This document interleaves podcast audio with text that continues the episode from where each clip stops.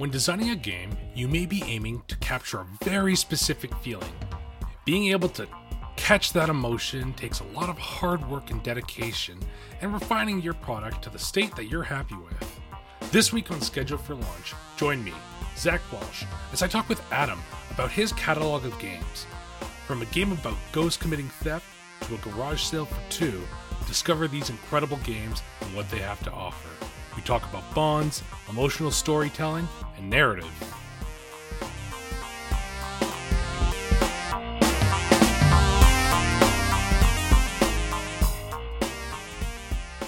Welcome to Schedule for Launch, a podcast to discover the projects that you may have missed. This week, I am very excited to have Adam onto the show with us this week. Adam, thank you so much for joining me. Yeah, I'm super happy to be here. Um, I've listened to a few episodes of your show, and I'm really excited to talk about games. You know, you're one of the people who I had seen stuff on before. I think I was following you on Twitter for a little while before I actually you reached out to me and I was going to reach out to you in the near future and it just kind of kept on slipping. So I'm very excited that we get to have this conversation. Yeah, I'm super excited. Follow, yeah, I've been following you on Twitter for a while, even if I, um, because I've met you well, because I saw you first through the Role Plus Bond Discord. So I oh, was like, this right. seems like an interesting person to, interesting person to be in touch with. Audience, you you caught that right. We're bringing in another person from Role Plus Bond. They are a phenomenal group. So uh, if you're interested in them, you should go check them out. They're all very very sweet. yeah, it's been um I've been part of the community now for I think a year and a half now. That sounds okay. about right. Um, and I've met some of like my closest friends through it. It's such a great, lovely community, not just for playing games, but for talking to people who write games, writing your own games. Even if you don't wind up publishing, just being able to like mm-hmm. share a Google Doc in the server and be like, "Hey guys, what do you think of this?" and just getting feedback is absolutely wonderful. I love it so much. Yeah, and just chatting too. They're they're a very vocal bunch. Absolutely.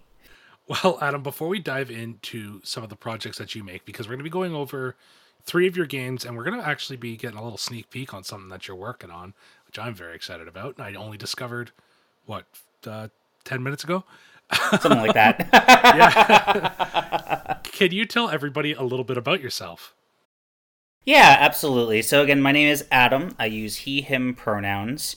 I am 27 years old. I live in Cleveland, Ohio. Uh, it's about as specific as we're going to get, so we'll leave it there. But I have been playing some version of tabletop role playing games since 2014, starting as a lot of people nowadays do with Dungeons and Dragons. Actually, I started with Pathfinder, mm-hmm. then went to Dungeons and Dragons. And then about a couple years ago, I started branching off to other TTRPGs. One of my friends in a different server also writes games. Um, and we played a game called Queer Heist Crew Multiverse Mashup, and that was just a ton of fun um, to play. And that kind of opened my eye to like how much just the existence of other games. I also started listening to actual play podcasts like Friends at the Table, and just listening to people play other games and the stories they tell got huge interest.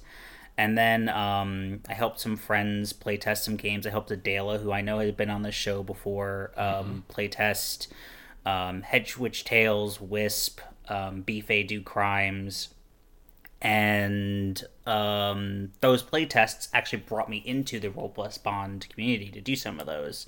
And from there, it was just finding new people, playing new games. Oh, you're writing this new game? I want to play that. I want to try that. And just, it was just a deep, deep nosedive from there. So it's been, and that's just all happened over the last couple years. Um, I never thought I'd be writing games, but uh, the people I've surrounded myself with have just inspired me to, uh, through either game jams or just dialogue, to write some really cool stuff. And that's something I think I really appreciate about you and the community that's there. There isn't this huge pressure to make something so much as there is more to explore your ideas in some shape or form. Yeah, and that's what's really that is what's really cool is that like you can piggyback off people. There's a lot of times where someone will say like a single sentence and it's a silly sentence. It's someone's like, I'm gonna write a game about that and then it never happens. or someone says a silly sentence, you say, I'm gonna write a game about that, and then two months later they're publishing a game on itch about that one like spun off of this one sentence. Um and it's a great place sometimes there's game jams and if there's a game jam going on um, it's really fun to be able to bounce your ideas see what other people are working on. How does yours synergize? How do yours differ?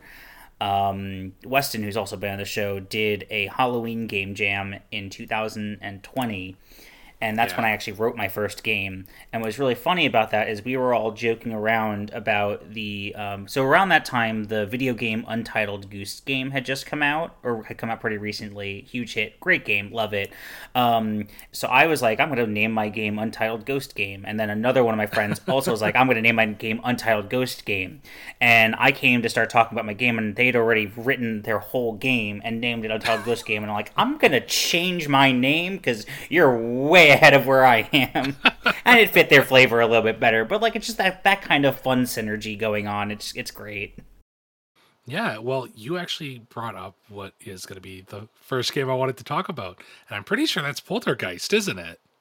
Yes. Um, so this is great because everyone asks me how do I pronounce this game because it's spelt P O L T E R parentheses G close parentheses H E I S T. So I say poltergeist, poltergeist. Like it, it doesn't matter.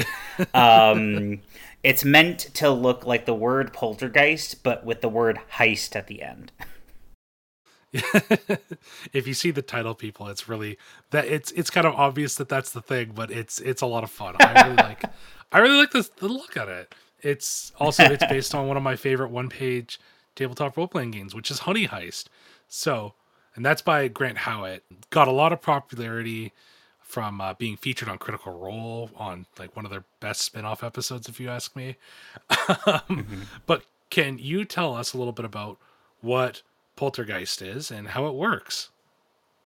Yeah, so as you said, it is a hack of Honey Heist by Grant Howitt. Um, big shout out to Grant Howitt. I actually asked uh, him if I could use some of his specific categories for this game, and he said yes. He's just Oh, a fantastic person. But um, the gist of the game is that you are a crew of ghosts, and you're out to commit the heist of your afterlives. Um, it is a very straightforward, very simple game. It's technically two pages, but the game itself is on one page. The other, uh, uh, some of the other pages, just some extra rollable tables. But you just roll, randomly roll up a character for your ghost. Uh, you come up with different ghost type, your role in the actual heist, uh, um, and then you can also roll for what your outfit is like. So kind of riffing off of how in in Honey Heist you can. Um, Wow, I words. kind of like in Honey Heist, you can uh, roll for your bear to have a hat. Um, in um, Poltergeist, you actually roll for like a, a ghostly outfit. Were you a pirate? Uh, were you uh, from like Victorian times? And it's really fun. And uh, again, just like in Honey Heist, uh, the dice system is very simple. Um, you just need to have a couple d6s to play. You start off with uh, two different stats, which are um, I'm gonna forget them now, even though this is my game. Uh, actually, here's what I'm gonna do: is I'm gonna go open the game so I don't. It's okay. yeah, two let years me ago. Just real, real quick. Um, where's the file? So the two stats uh, that we have are uh, spook and heist.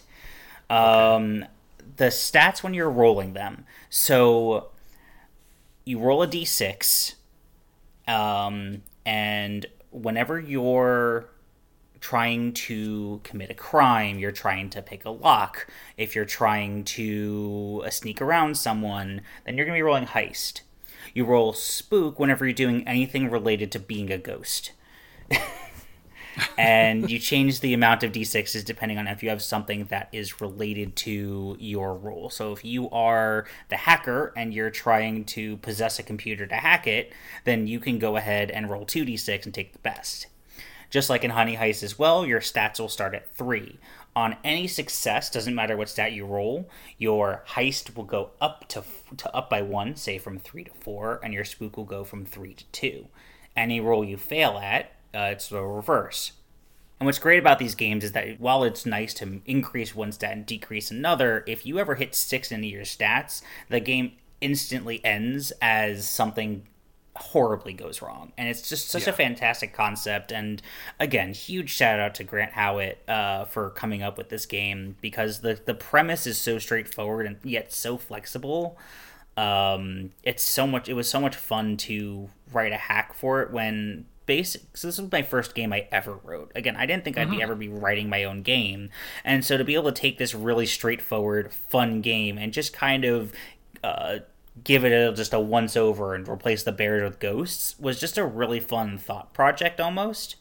Yeah. Um, the game was released as part of Weston's Ghost to Ghost game jam for Halloween of 2020, and just being able to go over um, play test, I play tested a couple times with people, and just have this some of the wackiest stories I've ever told. Um, my favorite is in one of the play tests, uh, my lovely players uh, burnt down the Louvre. oh, oh, no! oh, that's yeah, that's about as bad as it can go. the what's great it was it was a successful heist. They just um the thing is, is that the the ultimately the uh, the little do the ghosts know the place was rigged to blow and uh, oh. That's so funny. Okay, so that was the first game you wrote, and then we're gonna move on to the second game you wrote, which is my personal favorite, actually. Um, mm-hmm. And that's Sweet Peony. Can you tell us a little bit about Sweet Peony and what Sweet Peony is?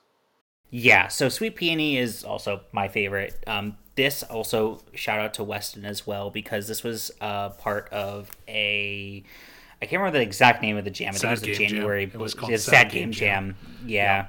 yeah. um, which was really great. Um, because I just hit was hit with a random inspiration for this game where I was mm-hmm. just like, I recently it was great because right around when this came up, I saw a random GIF from the movie Inside Out um, okay. which for anyone who's not familiar with Inside Out, it's a Pixar movie um, where you actually see the emotions inside of a person as like actual characters.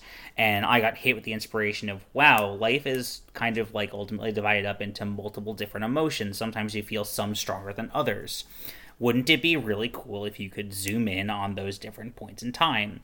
And the game went through several different iterations. At first, it was going to be like, okay, you have I knew I wanted it to be a two player game. Um, yeah. But at first, I was like, okay, do I want? I, at first, I thought it was gonna be more like Inside Out. We're like, okay, we're gonna have these actual like personifications of emotions, and they're gonna be te- uh, taking turns telling stories about this one person. Um, but then I, the more I kind of wrote out the game, I realized that I wanted it to be more about the person that they're focusing on. The emotions are just part of your life, and so I wanted your the the emotions you feel uh, to be part of it. And the way that the game ultimately winds up working is the two players co-create a character or an object. Um, so it can be either a person, it could be an actual inanimate object. Um, and then using a deck of cards, you play the uh, game War. So the decks are split up into suits. Red suits go to one player, blue suits go to another. Each player embodies a different emotion of joy and sorrow. And you tell different vignettes of this person or object's life through any time frame you want. It could be a day in a life, a week in a life, it could be a year, a decade, a whole lifetime. Um, and as you play the game War, whoever wins the card draw winds up narrating a quick vignette about this person, uh, person's life, just framed by that emotion. Um, and it's what I, and again, I know I'm very biased, but what I really love about it is you can tell such varied stories in such a way that, like, is framed in a very realistic fashion because joy doesn't always mean this is the happiest I've ever been in my life, and sorrow doesn't mean everything in my life is falling apart.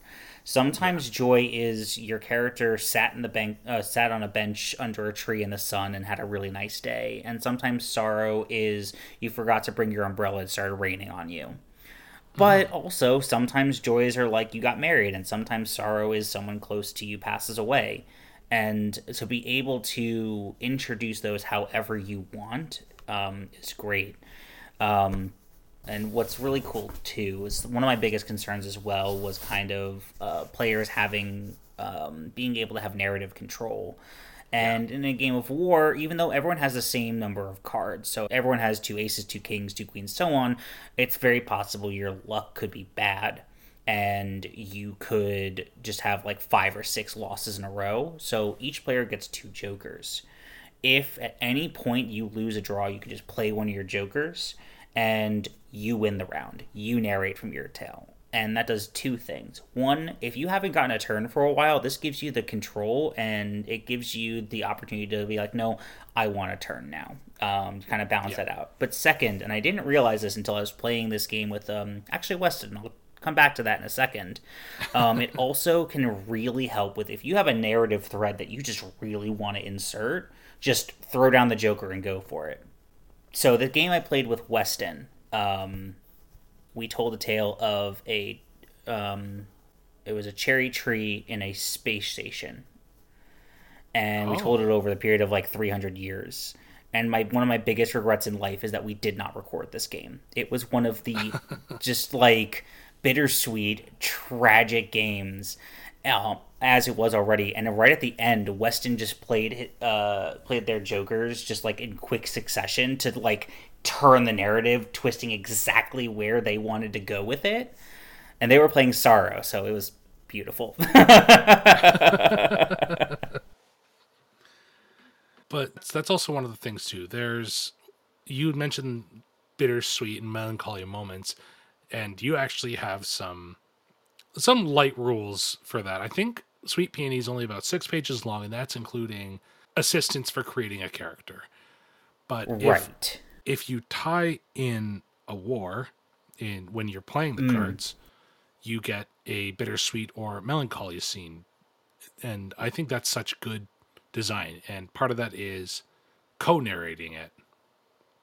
Yeah. Um, so one of my favorite this is honestly one of my favorite parts of the game, um, and this is where you actually see a lot of inspiration from Inside Out. Um, is sometimes you feel emotions that are just complex emotions or two, multiple emotions that are being felt at once. Your emotions almost have to work together for you to feel what you have to feel.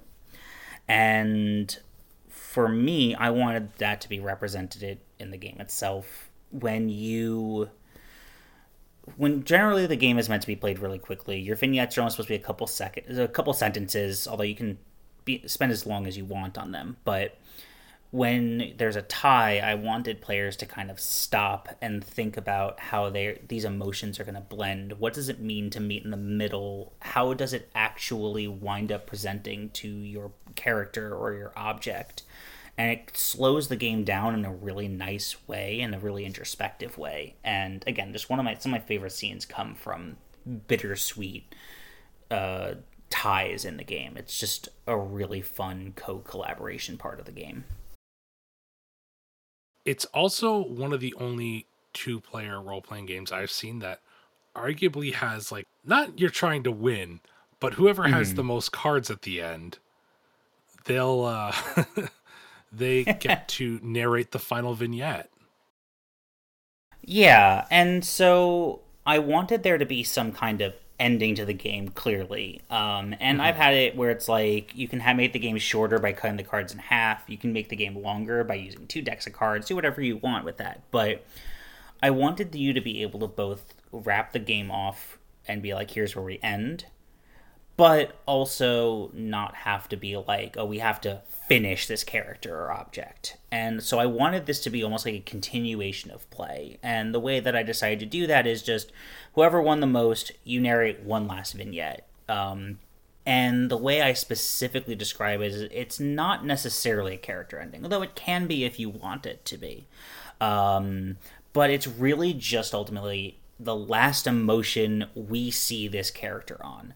So even if the person who's playing sorrow has the most cards, that doesn't mean that the rest of your character's life is going to be sad or ends in tragedy. It's just the last thing that we see them on uh, is a, a sadder emotion, which happens in life. Um, Yeah. and then same with same with joy too. Sometimes we see them on this really this peak point of their life. Um, and then if you wind up tying, you both won, then you narrate a, a melancholy one. And um, I think one of my favorite uh, endings that was a, a actually a joy ending. Um, I'm playing a series of games with a group of friends that take place in a fictional uh, superhero city, and we've played a ton of uh, games in this. And we did Sweet Peony for one of the characters, and we did it for their um, four years of college um, and it was just experiencing basically it was the game just about what their life was like going to college but also being a superhero in the superhero city. Um, and the last joy scene we ended was them and their college friends helping them move into uh, their first apartment after college. Um, and them just being on top of the roof uh, just drinking with their friends and just having a great time as the sun sets behind them nice, simple. This character is only like 22 years old, so clearly there's more to life for them. But that's just a nice, sweet ending that we had to the game. That's super sweet. I'm I'm glad that that got to be put out there because that sounds like a lot of fun. One of the most important things too in Sweet Peony specifically is that, and you stress it, which is great, the amount of safety mechanisms that are put in place for this one. So lines and veils and X card. Obviously, these can be some intense moments. Just making sure that they're addressed is really important. Yeah, and what's really cool uh, to, um, and what I'm going to go ahead and do now is because I didn't um, actually really know this about because uh, when I wrote this game, I had um, I just been writing the game. I played with these tools before, but never learned them. So I do want to specifically shout out the X card is um, written by John uh, Stavropoulos, and I don't. And I think Lines and Veils. I was just looking this up. Is um, coined by Rod uh, by Ron Edwards. Um, so there are two people that specifically created these tools. It's for me. It's really uh, safety tools are really really important to me. Um, Yeah. There's lots of reasons why you should always introduce safety tools in your games. Um, and it's for the obvious reasons of you want to make sure people are always comfortable. You want to give people the control to be comfortable. You don't want anyone to um, be upset. Uh, games are about having fun ultimately, no matter what story you're telling. And being you can't have fun if you are not safe. That's something I always stand by. And um, what you'll notice is that when you get really close with a group of people, you'll stop using a lot of like explicit safety tools and do more implicit ones, little check-ins. Uh, you know what your friends' kind of triggers are, and so you do your best to avoid them. You know what people don't like, but it's still important to incorporate your some form of safety because you don't know if someone's going through a bad time and something might not uh, sit well Yeah. with them um, the world's a really scary place right now. There could be certain topics that weren't an issue last week that are now. Um, sure. I think one of the examples for me is I was playing with someone, and we didn't. Uh, we had done lines and veils uh, as we always do, and but we didn't realize that um, they were afraid of mice. And so we, Oh. uh, I think I was actually playing Fay Do Crime by Adela, and that has a, a Yeah. like um, I cannot remember the name of this character, but it's like a the pied is inspired by the Pied Piper, who can summon like mm-hmm. hordes of animals. Yeah. And summoned a group of mice to help us with what we were doing, and they were like, "Nope, can't do that." And we were like, "All right, we're slamming on that reset button. We're going to do squirrels instead." Like being able to have the tools to reset or pause or fast forward through something is so powerful and good and um, I think that even if you're familiar with the people you're playing with, even if you're friends with them, even if you're close and you know each other, incor- have something there so that way if someone's ever uncomfortable, they have a good way of communicating it. Or if um, you already are good on the communication standpoint, you have the tools available to know how to maybe work around it, whether it's completely redoing the scene, fast forwarding through it. Um, safety tools are always important. And then to bring it back to Sweet Peony, this is a game very explicitly about strong emotions that can be positive yep. or negative. Um, lots of things can cause these emotions. Um, it's very easy to have lines and veils set up. You know what not to touch into. But if you're going to be going into a topic that you're like, hey, I think that this is going to be a little bit touchy, it's just really important to be like, hey, I want to do about a scene about this. What do you think of this? Or hey, I think this scene might be heading in a negative direction. Do we want, or uh, in a really bad direction? Do we want to shift it, or are we good with this? And just being able to have that open dialogue is one of the most important parts of playing a game with someone. Over the last couple of years, definitely more so, even in the past year since I started scheduled for launch, I have seen such a heavy shift towards making sure that those tools are well explained and accessible. And I think we're going to keep on seeing more of that. I'm really glad to see it because while there's not a whole lot that is triggering for me, and a lot of the times I'll mm-hmm. use role playing games to explore topics that I want to know more about myself with, be they positive or mm-hmm. negative. I think it's so important to have the option there and to have it explicitly stated. So kudos for putting this in there. Yeah, and it's again one of those things that like especially the so I wrote this game in um uh the game jam was January 2021, but I didn't release it till February of 21. Um mm. and that was even just like I knew this was important, let's do it. But even since writing this um uh for me just uh being able to even just know just for me if I can tell someone's uncomfortable, it takes me out of playing the game too. Yeah. Um, and I think that people don't realize that how like a lot of people use TTRPGs to escape, uh, but also people use it to explore topics that they wouldn't ordinarily. Um, and I think being able to communicate around that is just more important now than ever. And the fact that it's being uh-huh. normalized uh-huh. is, is is so huge. Absolutely. Yeah. Well, we even talked about it a little bit before the show started.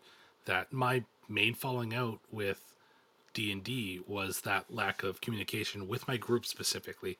Not even necessarily the game at fault, but some of those being able to talk to your group is kind of like what made mm-hmm. me fall out of that community. Yeah, definitely. And I'm someone who's played who plays D&D 5e with my college friends, but it's one of those games that I don't think I'd really play with anyone that I I don't think I'd play with anyone that I wasn't already super super close with because um and I'm not going to get it super in detail this cuz I don't want to no. uh, have people who play D&D yell at me, but uh um I don't think that D&D is fully equipped with the tools that uh, uh internally to deal with a lot of these topics. A lot of them have to be yeah. brought in externally. And that's not necessarily a knock against D and D. That's just how the game is written. No, it's yeah, it's it's been that way. I think what D and D came out, Five E specifically came out in uh, 20, 2014. I think so, something like that. Yeah. Yeah, sounds of googling in 2012. 2012. 2012. Yeah, there's yeah. the there's the googling noise from both of us. um, all right. Well, let's move away from Sweet Peony because I knew we were going to mm-hmm. talk the most about it because I really yeah. like that game. Let's talk about taking your friend's coins, which is your most recent release. Yeah, tone shift and a half here. What's taking your it's... friend's coins? so this is one of those fun things. This is probably one of my favorite things about uh, games and game jams is that games can come from anywhere, anywhere there was someone had posted a game jam for um, pleasure not business card rpg jam is what it was called and the whole okay. point was write an entire rpg but it has to be written on the size of a business card you have to be able to you would ah. have to be ah. able to hand this someone this on the size of a business card and they should be able to play the entire game I remember that was that was the whole and i was like none of my other friends were doing this. I don't think I know anyone else that submitted to this, but I was just like, I was, I had nothing to do at work that day. I was really bored. I'm just like, you know what? I'm just gonna putz around with an idea. Um, and I'm like, hey, you know what? I can fit it on a business card. Let's do it. I didn't play test it. I didn't um uh didn't run it past anyone i just like i edited the entire thing i think in um google slides so that way i could have wow. the specific size like how i needed it and it's it's so the way I and I'll read the the game because the whole game is the size of a business card. The intro is an unbalanced coin game about taking your friends' coins. Uh, it's for two to five players, and really all you have to do is everyone starts with five coins. You flip your coins. Your heads equals one points, tails equals two points. Add up all your points. Person with the highest number of points wins the round and takes one of everyone's coins. A tie results in a redo of the round. Everyone flips again with the same rules. The game ends when one person has everyone's coins it was not meant to be balanced. It was not meant to be fair. Because once you win once, you have even if you're just playing with two people. Now you're six to four. You're almost yeah. you're almost guaranteed to have more points in them. But you know what? It all fit on a single business card, and that's all that mattered. So it's one of those games that I released like I I wrote the game I think oh, and made it and formatted it and published it in like three hours. Like it was fun. It was goofy. Um, but it's not the game I've really spent a lot of time thinking about. I'll be honest with you. when I heard about this, I was like, the perfect time to play this game is when you and your friends have sat down at a restaurant and you are waiting for your food to come. Yes, exactly. You just pull this out of your pocket and be like, let's go.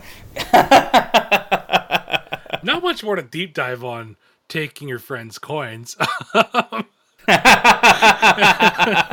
go look if you want to deep dive on it i'm curious to see where this goes so if you have more questions about it please by all means well then we're gonna move on then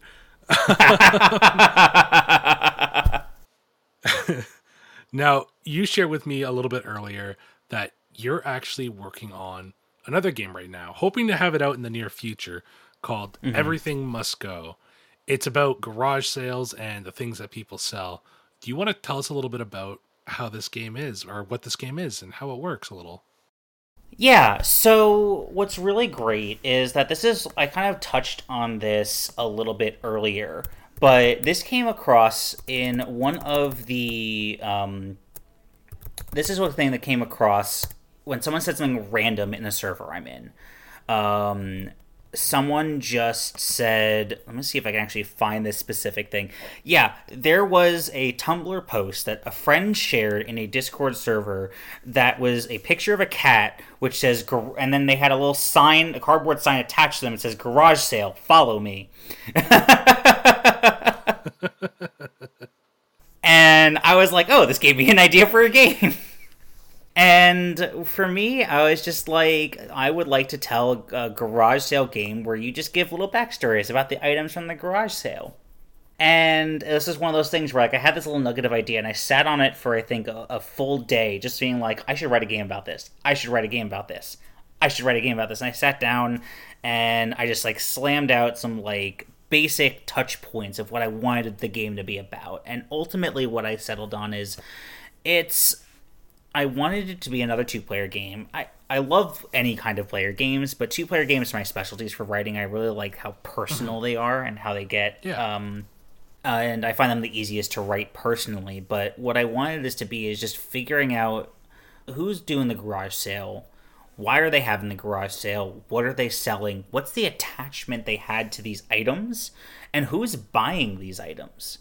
So I actually was hugely inspired by um, Adela's Hedgewitch Tales for this, which Hedgewitch Tales, um, the main premise uh, for the mechanics of the game is you have one static character and you have multiple kind of rolling characters that come and go and it's still a two player game. So you'll have one person is the head witch, hedge witch in that game, and then you have the different wanderers that come by needing help.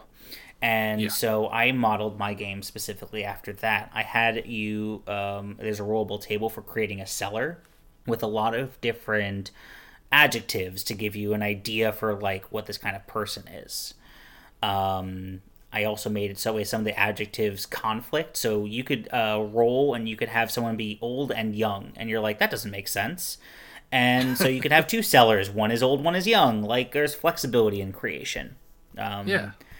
and then I wanted to explore hey, why are they having the garage sale? Where are they having it? Um, what's the mood of the sale? Because, like, there's a lot of different reasons if you think about people have a garage sale. Sometimes people are like, you know what? I got a bunch of junk and I just need to get rid of it. Let's do it. So it's like, oh, I guess I got to do this.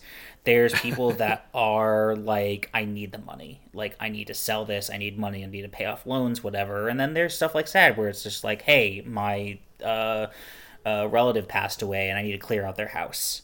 Um, so there's a lot of different emotions that go into garage sales that can impact not just the person, but the whole mood of the sale. Um, and then I wanted to kind of go into who's visiting, what are they interested in? And this is where I kind of go into, I blend a little bit from Sweet Peony as well, where I, once a person, you roll on a table for picking a trinket or an item, you work together to collaborate on what the item is, you answer some questions about like um, uh, what the item is and so on, but then you kind of tell a vignette of a memory that the um, seller has of this item. It can be happy or sad, whichever you want, like whatever you frame you want to you want to have with it. And then um, once they tell, and you kind of frame it as them telling a story about the item to the person who's buying it.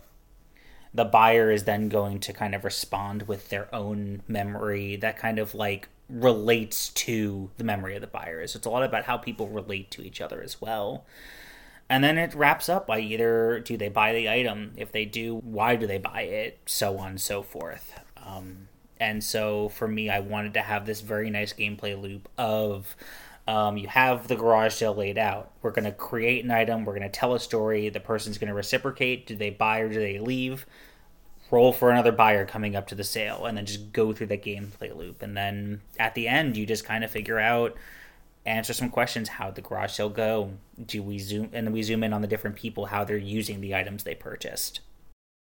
So, correct me if I'm wrong here, Adam, but you Mm-hmm. really like games that explore emotion and relationships. I do a lot. Um, and for me, it's really stems from the fact that some of my favorite things about games is how invested you get in them. Whenever you make a game, you make a character, you make a world, you get invested, you're putting some of yourself into it. And you often then have a range of different emotions you feel while playing those games. And one of the things I really enjoy is when you have to zoom in on a spe- specific emotion. It's one thing for me, which is really exciting when it stuff just comes up, just you play to find out and you figure things out. But to be able to focus in on how people relate, how are you feeling, it kind of causes you to pause and actually just parse through who this person is, this character is. And it adds a layer of depth that I just really love seeing in games. And um, it really just also helps me. So one thing, so I have ADHD. Um, I was diagnosed when I was young, and um, it's one of the things I'm very open and public about. I love answering questions about it. I love learning more Yeah. about it. And for me, I, especially when I was younger, I often very much struggled to express how I was feeling. Um, I'd be angry. I didn't know why I was angry, but I was angry. Or I'd be upset. I didn't know why I was upset. Um, I had really bad emotional dysregulation. And now that I'm older and I've learned a lot more about about this, for me to be able to zoom in on a single emotion, explore it, communicate about it is also really rewarding for me. Um, and I'm really glad whenever I can make it rewarding for other people as well. I think looking at these games, you kind of see that evolution where you go through them. You start off with Poltergeist, which I think was just you kind of stretching your stretching your writing muscles. It really seems like mm-hmm. that. You were kind of exploring it. Then Sweet Peony came out, and this is like comparatively much much bigger project. You explore that emotion of joy and sorrow, taking your friends' coins. You, as a group, do a game where you all get angry except for one person. Everything Must Go is a little bit more complicated than the other ones. So I think that that exploring even right down to your your roots there, why are you having the garage sale is such a big question. But then there's there's so much more because we we do have these emotional attachments to items around us. Mm. I think it's just it shows growth in you as a game designer.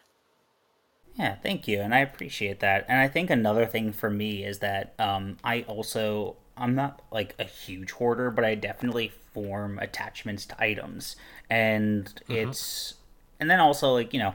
Um, if you can tell, Pixar is a big influence on my childhood as well. You think about uh, yeah, movies like yeah. Toy Story as well, like, um, but like, no, but for, for real though, it's just it's emotions exist everywhere we go. They define who yeah. we are as people, and it's just so interesting seeing where and how we apply those emotions. And I'm sure the next game I write is either going to be um, some really short game, kind of like taking your friend's coins, or it's going to be even more complicated than this one. well, we might we might either be wibbling or we're skyrocketing. I don't know yet. I think something that's really cool about your games too, and I mentioned this to Emily as well, is that there's a lot of inspiration that comes from game jams. And mm-hmm. what what is it about game jams that gets you going? So for me, it's like I I ultimately I'm a hobbyist game writer. I don't yeah. like for me writing a game is not about I need to negate this. I need this to get a lot of traffic. I need to sell. I need to drive business. For me, it, I write a game when I feel like writing a game. Um, I have a couple drafts of game ideas that I've had that just like haven't gone anywhere, and I'm like, okay, that's fine. Um, so I need to actually like have something to latch on and have an inspiration to get me to sit my butt down and actually write out a game. And so, for having a game jam to be able to have a dedicated topic, I can actually go, okay, I'm not just thinking about games as a whole, I'm specifically thinking about games that have to fit into this niche of like the game jam. And even then, I, um, then it comes from like, okay, these people are talking about this game. Oh, someone said a single word, got me going. Just we're good, off to the races.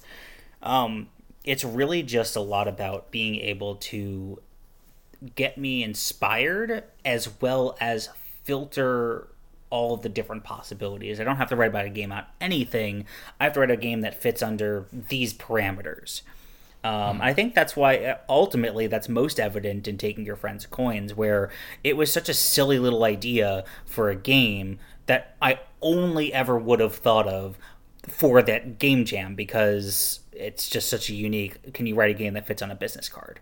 Uh, so yeah, it's like similar to how sometimes I just see something and it goes, that makes me think of a game. It's being able to have that inspiration. It gives me like a step up that goes from uh, that actually gets me into writing a game mode. I think that makes perfect sense. Just looking at their stuff, I I have not shy about admitting that another reason why I started schedule for launch was my sheer frustration about a game I was trying to make not working. um, so I think that yeah, just having that inspiration and that the community specifically that happens with mm-hmm. game jams, kind of talking that out, that makes a lot of sense. I haven't seen any game jams up for a little while actually, so I'm excited for the next big one. I'm sure we'll. I'm sure we'll. Uh, we'll have a, a summer one maybe. I'll talk to Weston. Weston's been responsible. You can thank Weston. Weston's been responsible for two of my games that I've actively written. So. Actually, looking at it, is everything must go. Is that your first non game jam game? it is my first non-game jam game, actually. Yes. yeah. Okay. when you put it like that, yeah, it sure is. well, congratulations on that. it was a little cat that helped you. you this time. there you go. Yes, thank you, thank you, Garage Sale Cat. I appreciate it. Um... Adam, we're starting to run low on time, but I got two more questions for you. Yeah. One I love to ask. It's at the end of basically every single episode. But can you give some advice to somebody out there who wants to make their own game, but they don't know where to start? Yeah, so I'm actually going to give the same advice that I give to people with ADHD, which is sometimes, uh, which is I found from someone on TikTok, which is just follow the dopamine. Like you've just got to think Okay. about. You don't want to. You got to think about what makes you happy and like, or what you're interested in, or what catches your attention. If you just sit down and go, "I'm going to write a game," um, or "I am going to make myself write a game about this thing," you could possibly do it, but it's going to be a lot harder to kind of sink your teeth into. But if you think about something that makes you happy or excited or is like in, really interesting to you, um, follow that. Go wherever that takes you. If you have a really cool game idea, but you're like, ah, I'm not sure how to implement it, but it would be really cool, start writing it. Like, it might not turn out exactly how you initially thought about it, but if it's what's interesting to you, that's going to give you more success than trying to force something to fit into something you're not interested in. That's such good advice. I think we that's the first time we've had that advice. We get a lot of doubling up on advice in schedule for launch, and a lot of the times it's because that's really good advice. Mm-hmm. But I don't think we've ever had that advice, and that's really good advice. Good, I'm glad. Adam, before we go, where can people find out more about you and your stuff? Yeah, absolutely. So you can follow me on Twitter at Hawk Windrider, H A W K W I N D R I D E R. You can also find me and my games on itch.io. That's going to be hawk windrider.itch.io. Um, those are really the main places that people can reach me. And um, what I always say is if anyone has any questions, my DMs on Twitter are always open. Feel free to reach out anytime with questions about games, ADHD, you just want to nerd out about stuff. Cool. I love making friends. As always, audience, those links are going to be down in the description below. Adam, thank you so much for joining me this week. It was a ton of fun. Yeah, it was an absolute pleasure. Uh, it's great talking to you. Um, I almost am a little sad the audience isn't going to hear the 40 minutes of conversation we had before the podcast. Y'all didn't miss much. We talked about Curse of Strahd. Thanks a lot, Zach. I appreciate it. Oh, no problem. It was great. All right, audience. Well, thank you for listening.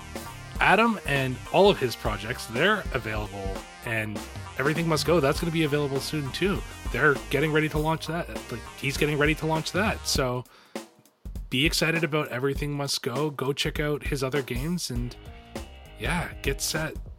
Take care of yourselves. Have a great night. I'll see you on the next one. Bye.